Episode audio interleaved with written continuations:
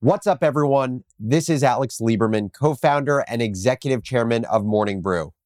Welcome back to Founders Journal, my personal audio diary, where I give you, the business builder, the tools you need to think better in order to build better, whether that's building a business, a team, or a new product. This week on Founders Journal, we're doing things a little differently. We are dropping a mini series focused on mental health. I talk about my own battle with anxiety, the effect social media has on our psyche, and break down my own mental health routines.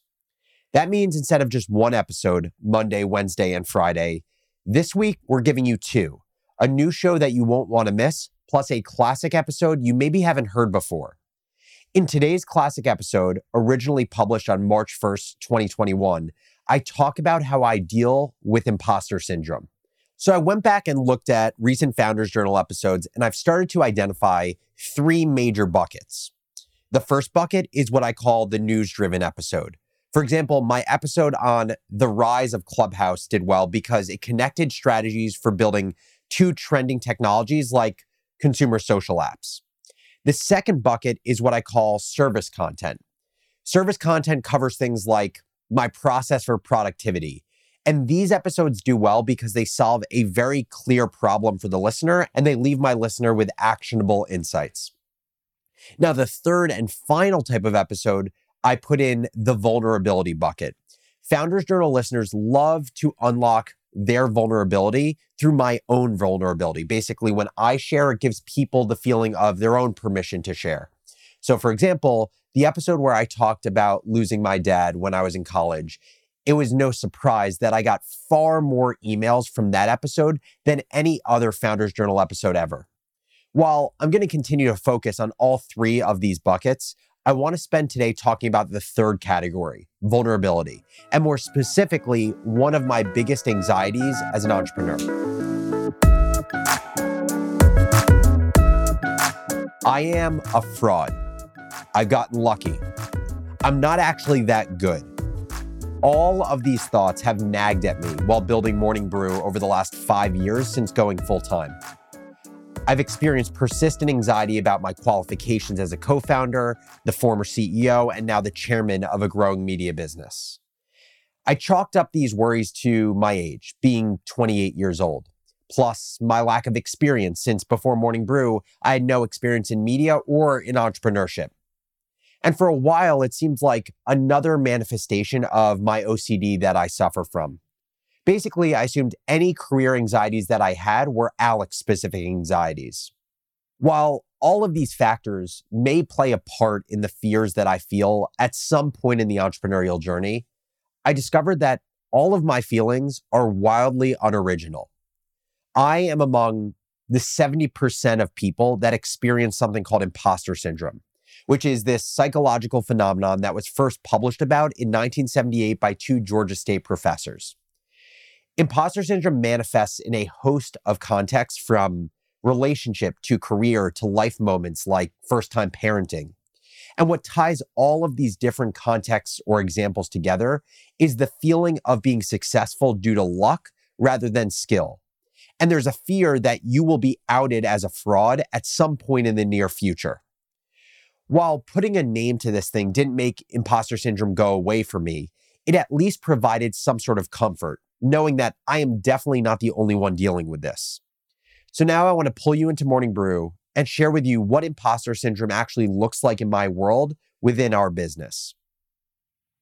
The first thing you need to know about imposter syndrome is it goes in waves. Some days I'm feeling really confident about the work that I'm doing and my ability to build a really big business. And other days I'm feeling self doubt and self conscious. I tend to be self critical. I find myself wondering why is it that I ended up in this successful position that's been afforded to me? There are a few specific thoughts that have continued to nag at me since starting Morning Brew and still nag at me to this day. Number one, it feels like there are a few specific things that I am really good at public speaking, relationship building, thinking of new ideas and creative ways to make business fun. But then it feels like the rest of things, like operational prowess, being organized, project management, managing people, you know, things that are really important to running a business. I feel like those are things where I'm average at best.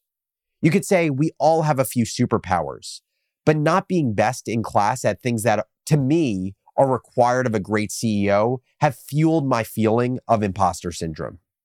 It makes me feel like I don't actually deserve to be in the position that I was in as CEO and that I'm now in as executive chairman.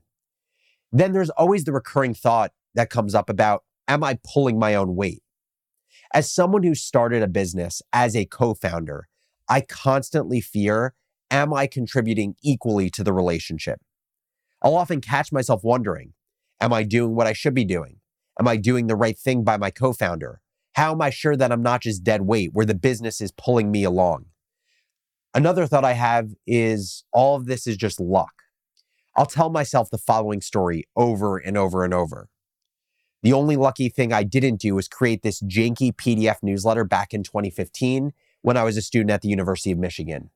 And this is what literally got the snowball rolling down the hill, but I have demonstrated no skill in keeping it rolling. So basically, the last six years can be defined by one ounce of skill in 2015, followed by pure luck. That's the story that I've told myself for the last six years. Another common fear is this thought of being a one trick pony basically the idea that Morning Brew is my only successful venture and it will only ever be my successful venture because this whole thing, like I said, has been built on a house of cards, driven by luck, by a tiny bit of skill in the beginning. So I won't have the skill in the future in my career to build something nearly as successful. And when I reflect on this, I try to figure out why is it that I feel so much anxiety? What why is it that imposter syndrome has chosen to nag at me? And I think so much of it comes down to the amount of weight that I place in these thoughts. And I think I've placed so much weight on these thoughts, these stories that I tell myself, because so much of my identity in my young adult life and so much of my self worth has been tied to morning brew. But here's the issue with my imposter syndrome and these waves of self doubt. There's the direct effect of feeling anxiety and feeling stressed from the stories I tell myself. But then there's the indirect effect of that self doubt impacting the way that I work. You know, I've noticed at points in my career when I may be a 10 out of 10 on the imposter syndrome spectrum, there are things about how I work that also change. The first thing that happens is that from a personal life perspective, I lose any semblance of work life balance. You know, I don't really believe in work life balance in general when you're building a company. There isn't this clear delineation of church and state or work and personal life. But when I'm in the throes of imposter syndrome, I find myself having to work harder and harder to make up for this feeling that I don't have the right skills or talent to succeed. I start to believe the only way I'm going to develop these skills and deserve to be in the position that I'm in is spending more time working on them. And this has become kind of a tell for me and for my fiance. You know, she couldn't specifically tell what I'm experiencing is imposter syndrome, but she absolutely does notice when my work time starts encroaching on our personal time. Whether she's seeing me on my phone while we're watching a TV show, or when we get into bed at night, I'll be on my computer working through things. These are just the easiest tells about how my behavior changes as a function of my anxiety. The second major impact that imposter syndrome has on my behavior is it makes me lose appreciation for the entrepreneurial journey. I become so obsessed with these feelings of fraudulence that I can't end up enjoying some of the best parts of building a business, which are the little wins along the way, right? Because I have these feelings that I didn't deserve it, that I don't have the right skills, that luck is what has gotten us here. And it ends up dulling the experience and taking me out of the moment. The third thing that changes about my behavior because of this anxiety is it makes me lose confidence in the things I'm actually really good at because imposter syndrome doesn't just attack specific skills, it attacks your character, it attacks your identity, it attacks everything you believe makes you you. And when I feel like my entire identity is attacked, it will make me feel more anxious, not just about the things that I don't think I'm amazing at, but also the things that I'm really good at. So whether that's me leading meetings or speaking publicly on a podcast or selling big brands on why they should work with Morning Brew, my confidence in my areas of expertise end up decreasing as well. So for me, one of the most important things was understanding first that I wasn't alone in feeling imposter syndrome, but also understanding how it actually impacts my quality of work. Because once I understood the huge impact that imposter syndrome had on me and my behavior in life and in work, it led me to making a way more concerted effort to work through it. In the early days of experiencing these feelings, I tried to fight them. I tried to talk back to them, saying to myself, no, it hasn't been luck. It's been skill and maybe a little bit of luck that's gotten you here. And you need luck in anything you do, but we wouldn't have gotten here without some combination of luck and skill. And in theory, it makes sense, right? To, to kind of fix the story and make it a healthier story. But what I quickly realized is that by talking back to my anxiety, it actually made the waves of imposter syndrome and anxiety longer and the feelings of fraudulence even more pronounced. But over time, I've learned how to work with imposter syndrome and listen to my specific language. I didn't say work through imposter syndrome because I don't believe imposter syndrome is going anywhere. I work with it by trying not to fight it. I'm trying to understand why I experience it and what things I can do to give it less power so it doesn't impact the way in which I live. And how you work through imposter syndrome, it looks different for everyone. But I want to share three reasons why I have experienced it myself. The first is my competitive spirit. I am someone who played sports growing up. I went to a competitive private school and I grew up in a Wall Street family. My way of being is wanting to be great at everything.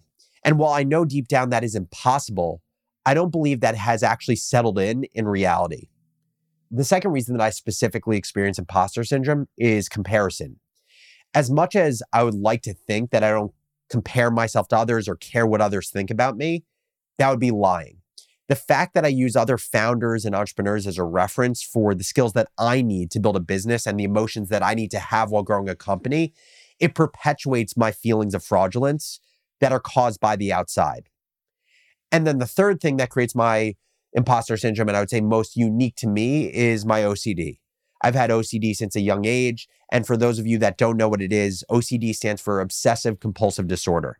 It's this common mental illness in which I basically experience persistent and unwanted thoughts that trigger deep anxieties.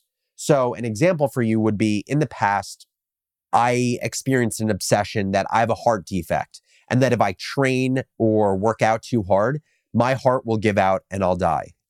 When I think about my OCD and work through my when I think about my OCD, it is completely a double-edged sword.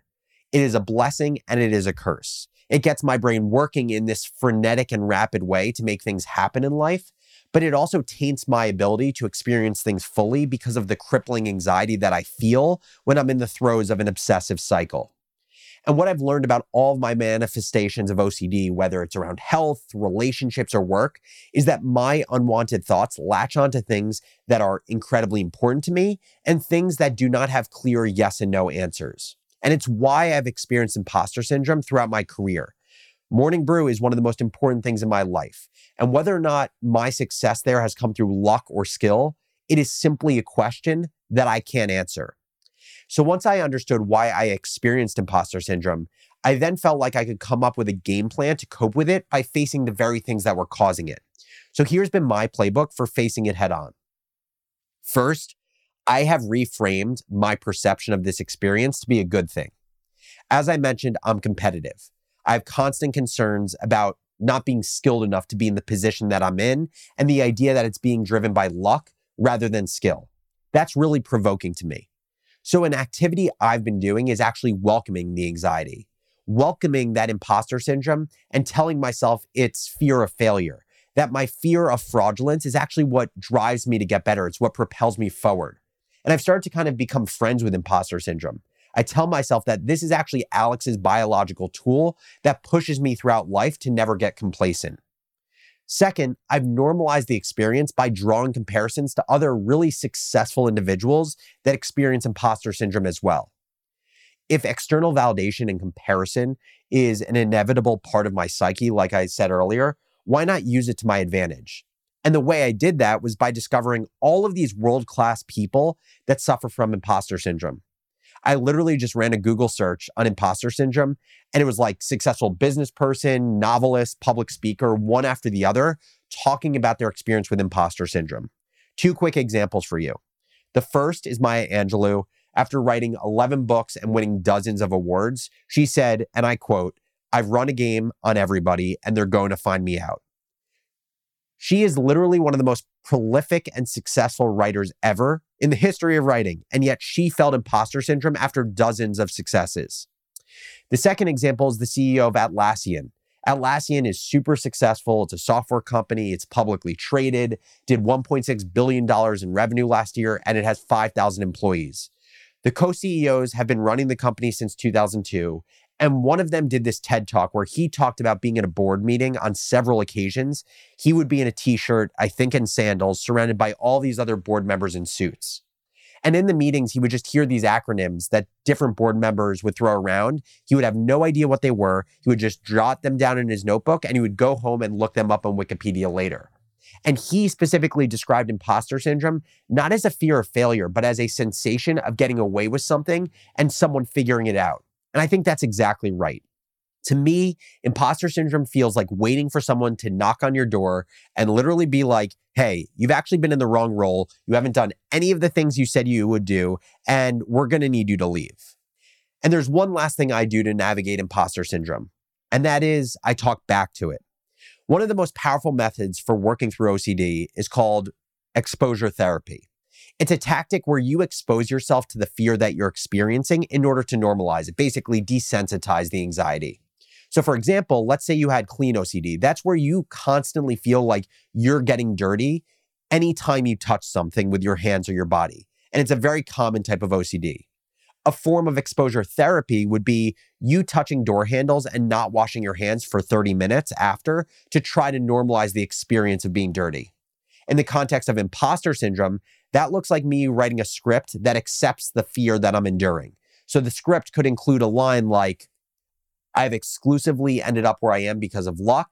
I am dead weight and I've peaked in life and I will never do something nearly as impressive. Again, it sounds strange. It sounds provoking. But the idea is that if I repeat this enough times out loud to myself, it will allow me to sit with provoking thoughts of imposter syndrome without obsessing about them over and over in a way that impacts my ability to perform as a professional. And that, my friends, has been my experience with imposter syndrome. There was a ton to this episode, but if you take one thing, it is that the feelings of fraudulence or fear of luck over skill are incredibly normal to your career and to your life. Now, I'd love to hear from you. Have you experienced imposter syndrome before? Tell me about it and how have you tried to work through it? And even if you haven't experienced it, reach out to me and say what's up. It makes my day to talk to Founders Journal listeners and to learn more about you all. Shoot me an email to alex at morningbrew.com. And thank you so much for listening. I'll catch you next episode.